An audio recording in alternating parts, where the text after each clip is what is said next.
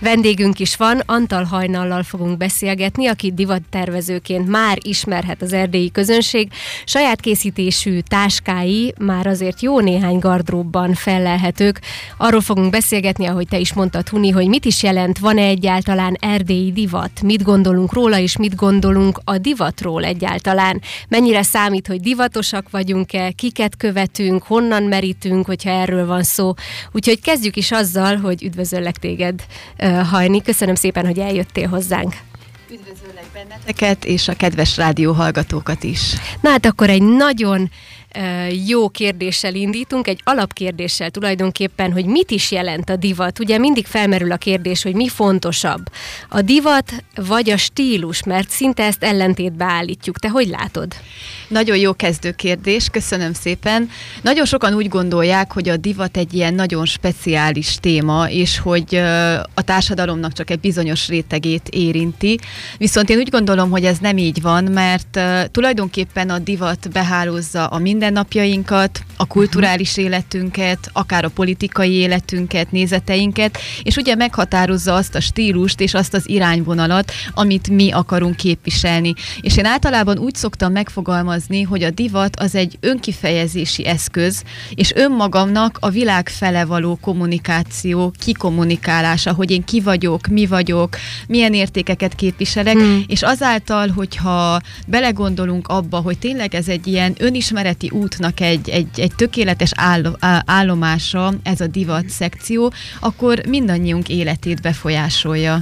Nagyon jó, hogy ezt a szót használtad, hogy önkifejezés, hiszen nem egy általános dologról van szó. Mindenki azt emeli ki az általános évi divatból, vagy az időszak divatjából, ami neki megfelelő, vagyis így kellene legyen, de ez jó volt, hogy mondjuk egy egyénnek az önkifejezése, viszont van ugye az is, hogy akár egy, hát most nem biztos a jó szót használok, de egy nemzetnek is lehet az önkifejezése a divat, mert ugye szoktuk mondani, hogy a franciák, ők mennyire lazák, és mennyire jön belőlük árad a, a, az elegancia, vagy akár az olaszokból, de ugyanígy el tudjuk mondani, hogy mennyire színesek a portugálok, teszem fel.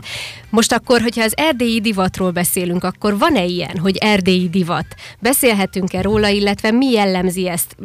Az is biztos, hogy egy kisebb társadalom vagyunk, egy szűkebb réteg, hogy merünk-e divatosnak lenni. Ha abból indulunk ki, hogy a divat egy önkifejezési eszköz, akkor ugye úgy kell gondolkozzunk, hogy a társadalom, illetve a környezet, amiben élünk, az hogyan viszonyul a különböző önkifejezési eszközökhöz. Hogy nyilvánul meg, hogy vállalja fel az értékeit.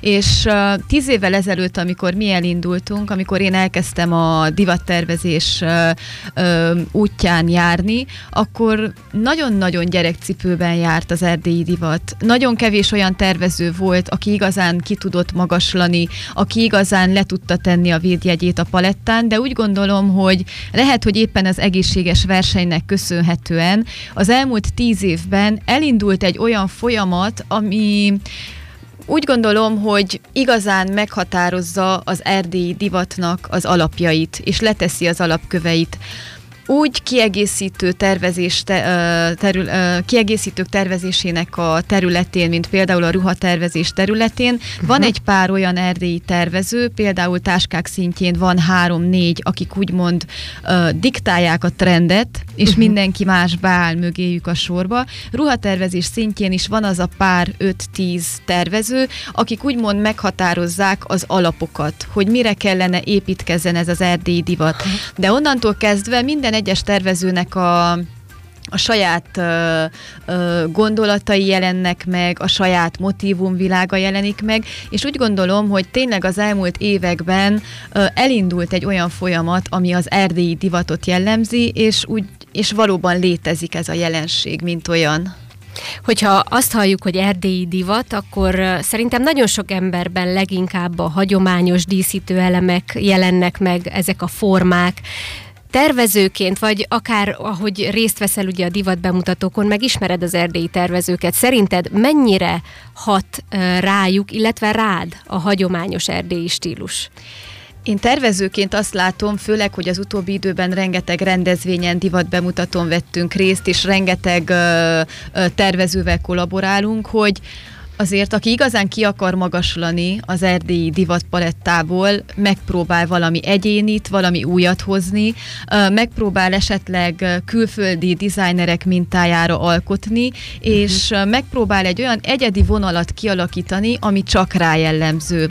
Nagyon sok tervező próbálja bevonni a különböző motivumokat, népies elemeket a, a munkájába, de az is igaz, hmm. hogy kellene legyen egy összhang, tehát az mer szerintem igazán hozzányúlni ezekhez a motivumokhoz, akinek konkrét víziója és elképzelése és tervei vannak, és kell a koncepció az egésznek a háta mögé, mert főleg egy olyan tervezőnél, aki már évek óta dolgozik, és a, a termékpalettája folyamatosan hódít, főleg az erdélyi piacon, az úgy gondolom, hogy koncepció nélkül hosszú távon nem tudja folyamatosan uh-huh. felvenni a versenyt. De hogyha megvan a maga a koncepció, és megvan egy nagyon jó vízió, vízió, hogy mit miért von be a munkájába, akkor ez egy igazán eredményes dolog tud lenni. Most hirtelen az jutott eszembe, hogy az erdélyi motivumok, tehát van azért itt is egy ö, ö, elég erős mag, akiknél, akiknek az öltözetében, a kiegészítőinél megtalálhatók ezek a motivumok, de lehet, hogy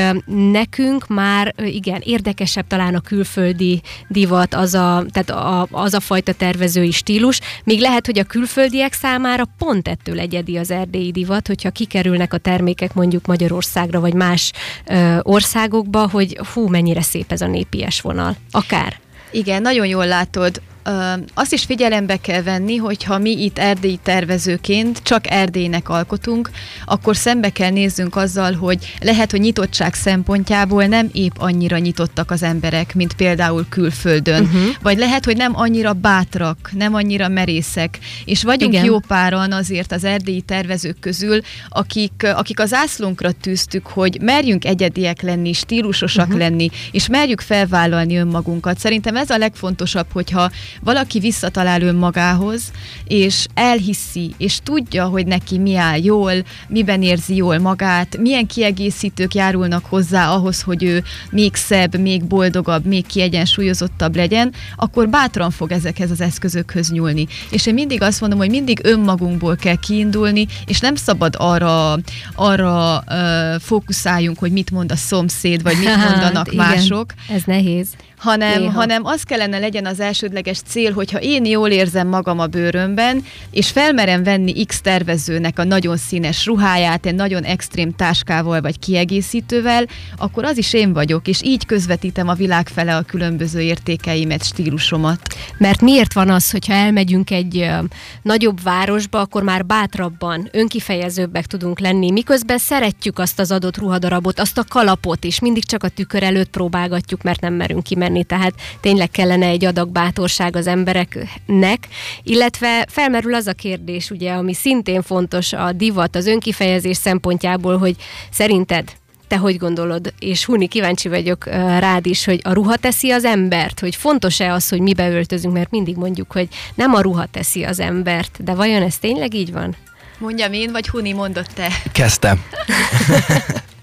lehet, hogy elcsépeltnek tűnik, és ugye azt mondják, hogy nem a ruha teszi az embert, de én, én mégis tervezőként úgy gondolom, hogy egy-egy ruhának, egy-egy kiegészítőnek üzenete van. Tehát, hogyha mi felveszünk magunkra egy X ruhadarabot, és azt kiegészítjük bármilyen táskával, ékszerrel, bármilyen más kiegészítővel, üzenünk a világ fele elmondjuk vele a nézeteinket, az értékeinket, és én a mai napig azt mondom, hogy ez nem igaz, hogy nincs a ruhának üzenete, hanem igenis van, és azt, amit magunkra veszünk, ahogy kifejezzük a, a gondolatainkat az öltözeteinkkel, annak, annak igenis súlya van, és nem mindegy például az, hogy egy-egy különleges eseményre milyen ruhát veszünk fel. Megtiszteljük azt az eseményt, vagy sem. Pontosan, uh-huh. pontosan, és éppen ezért én úgy gondolom, hogy a ruha teszi az embert. Hm. Én uh, nagyon sokat járok turkálóba vásárolni és onnan beszerezni darabokat. Próbálok általában ami úgy gondolok, egy picit külön, különlegesebben hat, vagy különlegesebben néz ki, ilyeneket beszerezni, viszont van, hogy a fast fashionre szorulok, vagy arra viszéppozottam, és akkor onnan szerzek be egy nadrágot, vagy nem tudom. Viszont így mm, férfiként még nem igazán találkoztam erdélyi nem tudom, hát ugye táskákról, hogyha beszélünk, akkor, ahogy te is mondtad, van már pár erdélyi um, táskagyártó cég, vagy nem tudom, ez pontosan mi a helyes tervező. megnevező, tervező. Uh-huh. De hogy férfi divatban nem igazán találkoztam még ezzel az erdélyi vonallal. Mert hogy szívesen hordanád a tervezői Amit, darabokat. Igen, kipróbálnám. Uh-huh izgalmasnak tűnne, hogy, hogy férfi ruházatban is megjelenjenek ezek a motivumok akár. Uh-huh. Érdekes. Van pár egyébként, csak tényleg ritkább. Ritkább, mert férfiaknak alkotni szerintem nagyon merész kell legyél. Uh-huh. Tehát nőknek alkotni a fantáziádat a szabadjára tudod engedni, és főként nőként nőknek alkotni szerintem sokkal könnyebb, mint például nőként férfiaknak alkotni, és szerintem ez az elsődleges tényező, hogy nagyon kevés olyan tervező van, akik, akik férfiaknak alkot, de a jövőre nézve szerintem főként azok, akik frissen kerülnek ki az az iparművészeti egyetemekről, ők azért most már merészebbek. Annyi, hogy a termékek is nagyon merészek. Tehát ott férfi legyen a talpán, aki felveszi azokat a termékeket. De picit visszacsatolnék oda, hogy azzal semmi gond nincsen, hogyha például valaki turkálóból öltözködik, vagy támogatja uh-huh vagy ugye támogatja a helyi tervezőket, és azzal sincs hosszú távon gond, hogyha néha-néha a fast fashion kategóriájú termékekhez nyúlunk, viszont nekem van egy alapelvem, hogyha már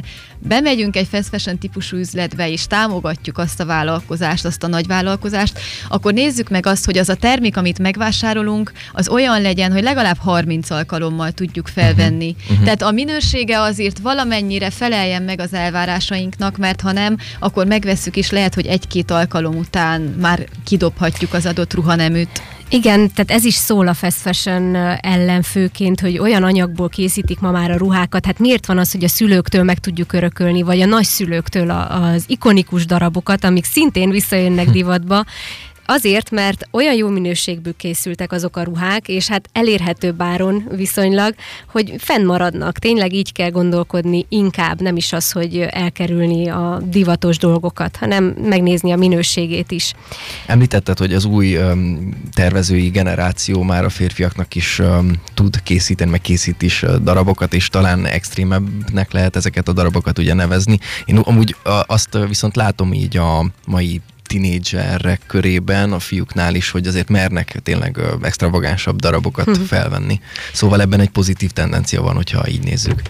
Igen, tervezőként szerintem fel kell ismerni azokat a kisebb célcsoportokat, hogy kik azok, akik bevállalják az aktuális terméket, amit éppen tervezünk, vagy piacra dobunk, és hogyha az extrém, akkor az extrém célközönséget uh-huh. kell megcélozni. Mondjuk egy táskánál, vagy valamilyen kiegészítőnél tényleg ott még bátrabban nyúl hozzá bárki, mert nem lehet, nem feltétlenül kell ezt halmozni, de hogyha van rajtad egy extravagánsabb táska, akár férfiként, az nagyon jól tud mutatni, és attól semmiképp nem adott fel az egyéniséget elégedet. De akkor nézzük meg, hogy érkezett egyébként kérés, milyen kérések érkeznek, mert az a jó a tervezőkkel, ugye, és milyen jó, hogy vannak erdélyi tervezők, hogy lehet velük kommunikálni, kapcsolatba lehet lépni, tehát a vásárló a, találkozik veled, és elmondhatja akár az igényeit, akár táskák szintjén, akár most már ruhák szintjén is. Kíváncsi vagyok, hogy így a rendelések során, a kommunikáció során mi a tapasztalatod, hogy mik a legfőbb szempontok, kik fordulnak hozzád, és milyen kérésekkel? Nekem talán a legfontosabb ütőkártyám már az elejétől az, hogy én tartom a megrendelőkkel a kapcsolatot a mai napig is, én állok velük szóba, és én érzem át a, a legféltettebb titkaikat, az elképzeléseiket, úgymond én váltom valóra azt az álmot, amit, amit ők elképzeltek, vagy megálmodtak maguknak, és nagyon színes az a paletta, amin ez az elvárási, vagy az elképzelési lista van, mert mindenkinek más kellene, mindenkinek olyan kellene, lenne, ami egyedi, mindenki olyan táskát szeretne magának, a, amivel nem megy szembe az úton, és ugye nekünk ez a legfontosabb az újrahasznosítás mellett az egyediség az egyik legfontosabb ütőkártyánk, mert nincs két egyforma táskánk, és akkor bátran a kezemet a szívemre tudom tenni, és azt tudom mondani, hogy igen, gyere, tervezzük meg a táskádat, és merd elmondani azt, hogy mekkora méretet szeretnél, milyen színt szeretnél, milyen motivumokkal szeretnéd teletűzdelni a táskát, és a jövőre nézve is mi per pillanat most 99%-ban rendelésre dolgozunk, még a mai napig is. Á, értem. Ami azt jelenti, hogy csak az az egy százalék, ami a készletet jelenti, és 99 százalékban azon dolgozunk, azon dolgozok, hogy a megrendelőknek az álmát valóra váltsam. És itt aztán a nagyon extrémtől a nagyon letisztultig minden megtalálható, mert van olyan, aki aki nem tud azonosulni azzal, hogyha például nagyon fényes a táska, akkor neki azon kell dolgozzunk, hogy egy kicsit az alapanyagon mattítsunk, vagy nem tud azonosulni azzal, hogy nagyon színes legyen, akkor ugye ilyen letisztult formákat és letisztult színeket használunk, de igazából a határa csillagos ég. Olyan is volt például, hogy olyan pénztárcát kértek, amint például női dekoltázsok voltak. Tehát ez egy ilyen nagyon extrém uh-huh. példa Elmondják, arra. hogy ezt szeretnék, Igen. és akkor te megmondod, hogy ezt el tudod készíteni, pontosan, vagy sem? Pontosan, vagy tudunk uh-huh. játszani például a virág motivumokkal, vagy például a népies motivumokkal. Mi most már azért bátran nyúlunk például pliktáskák esetében román motivumokhoz, vagy erdélyi motivumokhoz. Előszeretettel használjuk a magyar népmesei motivumokat, és akkor, uh-huh. mivel eddig most már közel tízezer darab készült el az elmúlt tíz évben, így van egy nagyon-nagyon széles paletta, főleg színpaletta, motivum paletta, amihez hozzá tudunk nyúlni. Ugye a régi időkben azért sokkal inkább hozzá voltak szokva ahhoz az emberek, vagy ez természetes volt, hogy ők mentek és elmondták az elképzelésüket, hogy mit, milyen ruhát szeretnének varratni, milyen táskát szeretnének hordani, milyen cipőt.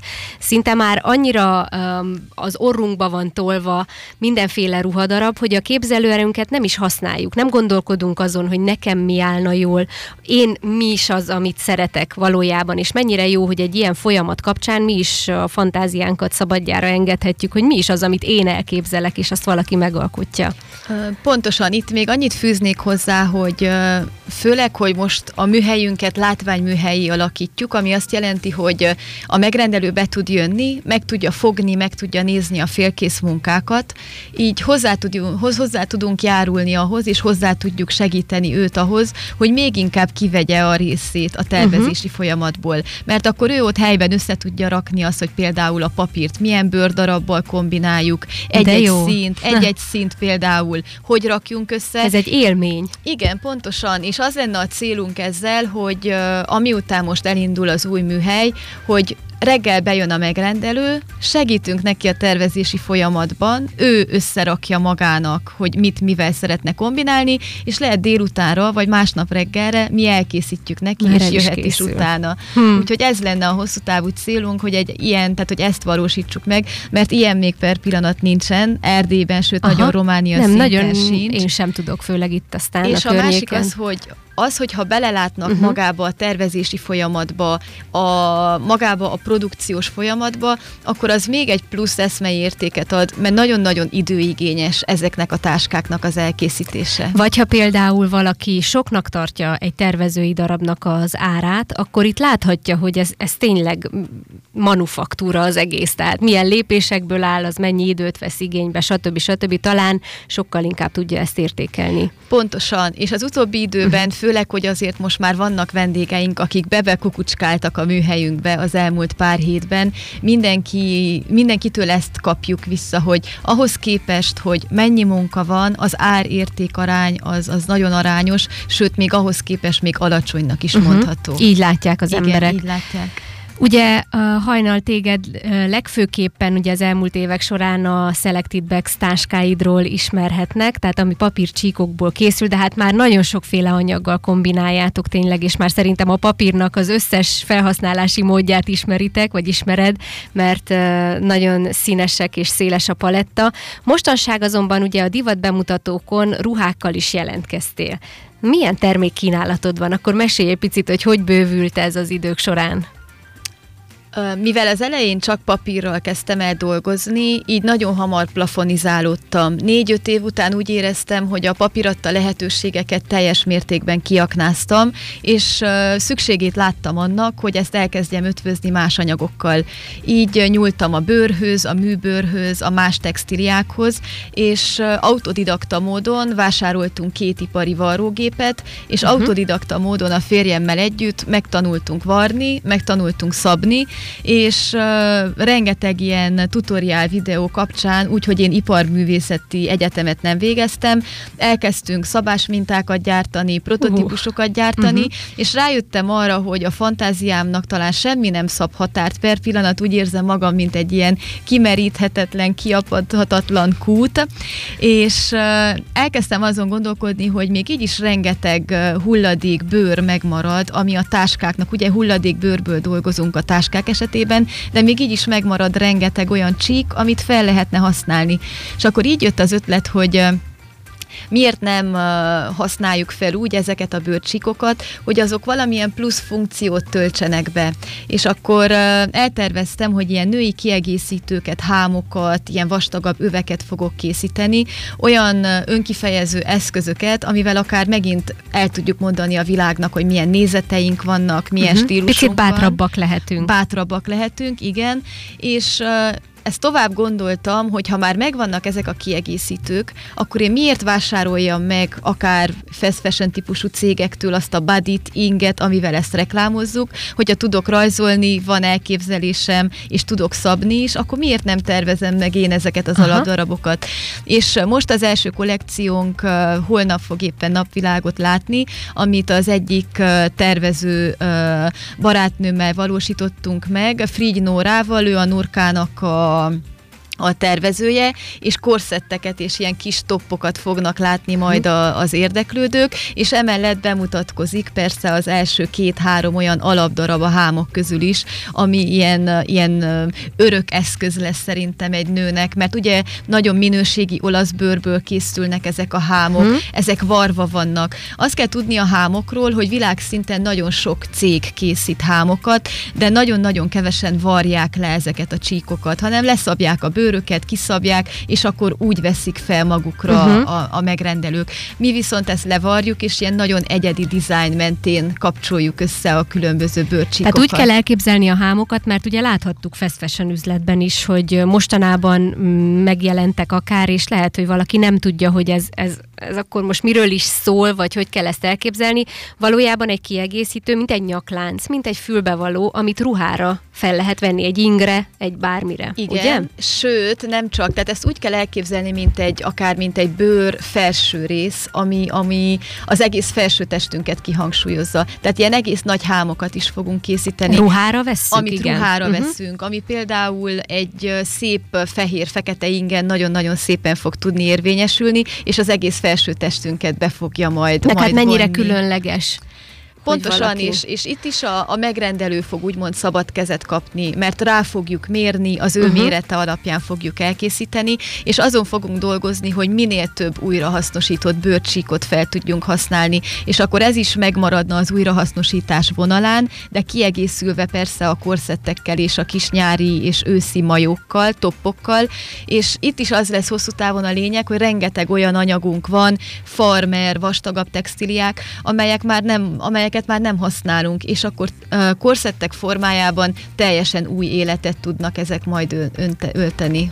Bár nagyon kicsi Erdély, ugye, ahhoz kép világviszonylatban, és fennállhatna a veszélye annak, hogyha valaki tervezői darabokat vásárol, és mivel kevesen vannak a piacon, de már azért egyre többen, akkor kialakul egyféle szabvány, hogy akkor mindenki egyformába öltözködik, de hát nagyon jó látni, hogy bár kevesen vagytok, mégis különböző stílus stílust. Azért nagyon sokan különböző stílust képviseltek, mert például ezeket nem láttam más tervezőknél, akár a hámokat, akár a, a papírcsíkból készült táskákat is, ha bár még ugye a világon képviselik, de hogy ezt így te fejlesztetted szerintem itt Erdély szinten magasra, magas színvonalra. Amikor én elindultam tíz évvel ezelőtt, akkor Romániában nem volt bejegyzett vállalkozás, és a mai napig nincsen hivatalosan bejegyzett uh-huh. vállalkozás, olyan vállalkozás, aki fix ugyanezt csinálná, amit uh-huh. mi és az, ahogy mi kombináljuk például a papír alapot bőrrel, van jó pár olyan modellünk, ami világszinten egyedi. Uh-huh. És ez annyira büszkeséggel tölt el, hogy végre uh-huh. tudtunk egy olyas valamit alkotni, ami egyedi,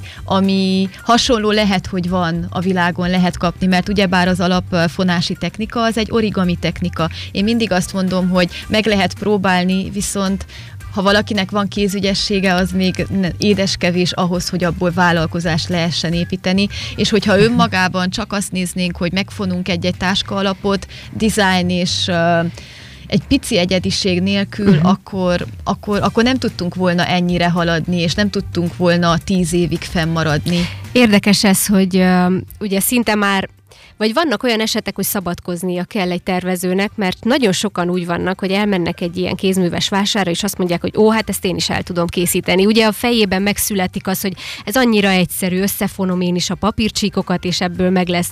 De hát itt még egy nagyon sok dolog kell ahhoz, hogy tényleg ez egy, egy olyan termékké varázsolódjon, mint amit ott látunk. Nem elég az, hogy meg tudnám én is csinálni. Nem, egyáltalán nem elég. És ez egy nagyon komplex folyamat, mert amellett, hogy a kezünkben van magának a technikának uh-huh. a varázsa, és a tudás, hogy hogyan tudjuk ezt tökéletes szintre vinni.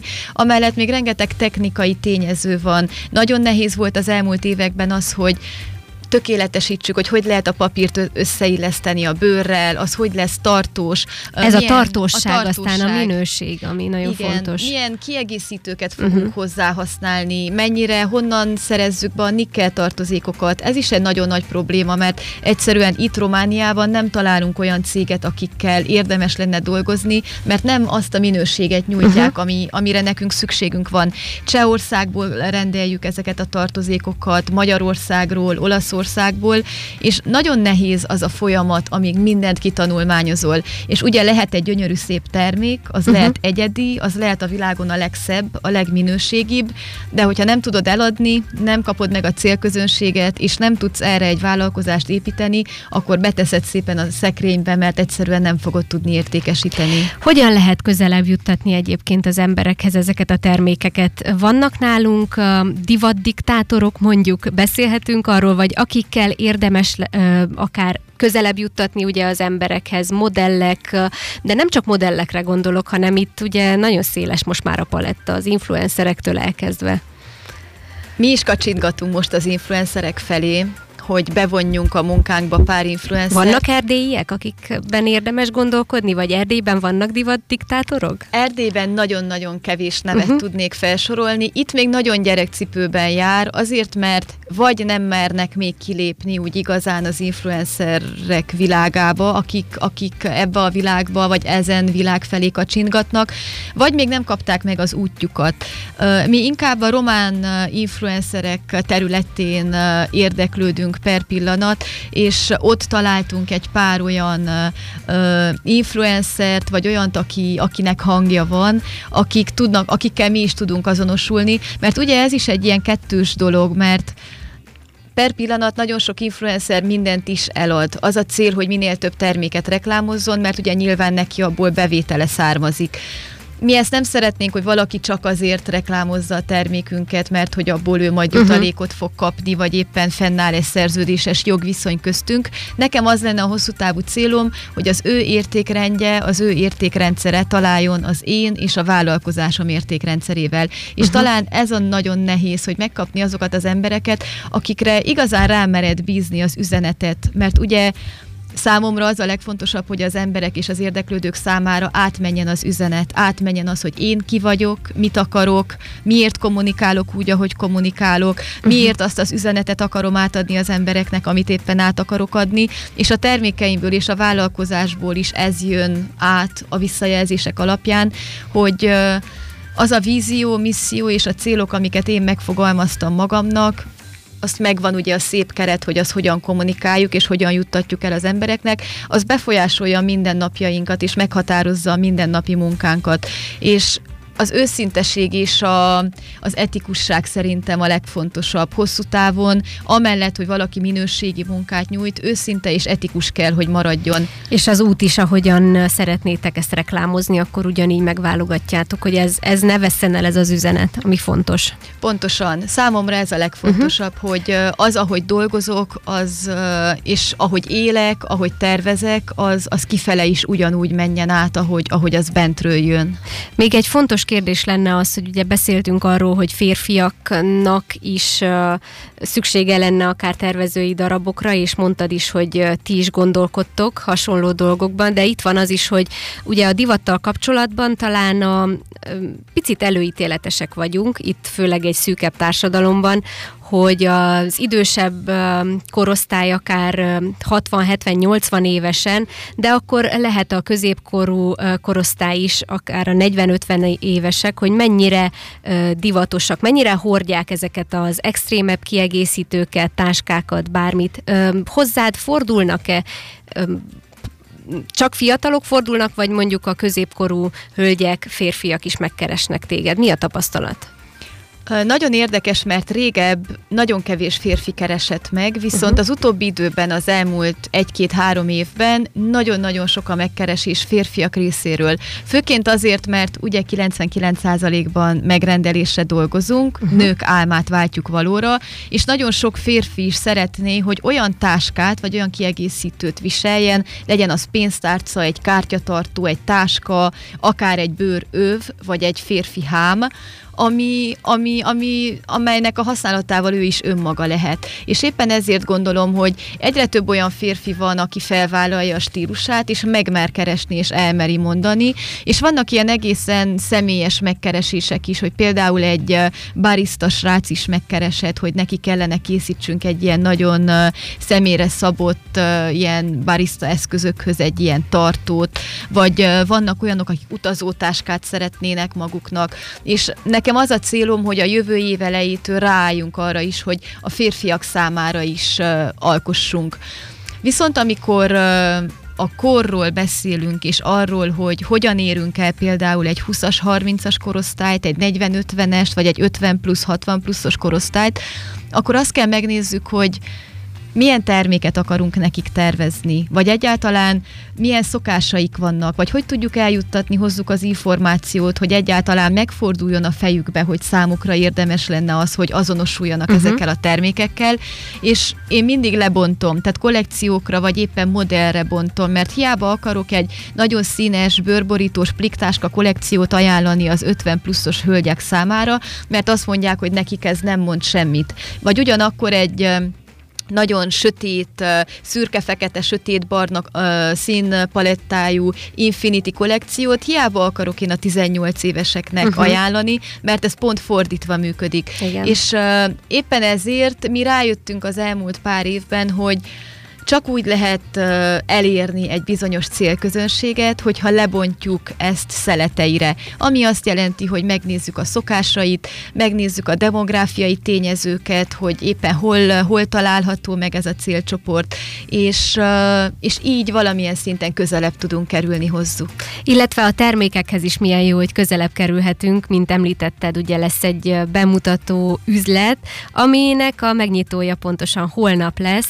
Kérlek, most már rövid az időnk, mesélj arról, hogy hol fogjuk megtalálni ezt az üzletet, milyen termékek szerepelnek majd itt. Igen, holnap, tehát szeptember 8-án pénteken 17 órától nyílik a látványműhelyünk és a bemutatótermünk. Marosvásárhelyen a Stefán Cselmáre 25 szám alatt, uh-huh. ez pont a kis templommal szemben van ez a, ez a helység, és a táskák mellett a legújabb kollekcióinkat is láthatják a, az érdeklődők, és a táskák mellett debütál a NYX ég, legújabb ékszer kollekciója, itt fog debütálni a, a ruhakollekciónk alapdarab alapdarabjai a norkával, és be fogjuk mutatni a hámoknak az alapdarabjait is. És a készítési folyamatban és is, tehát betekintést nyerhetnek. Így van, így van. Látogatható lesz minden nap?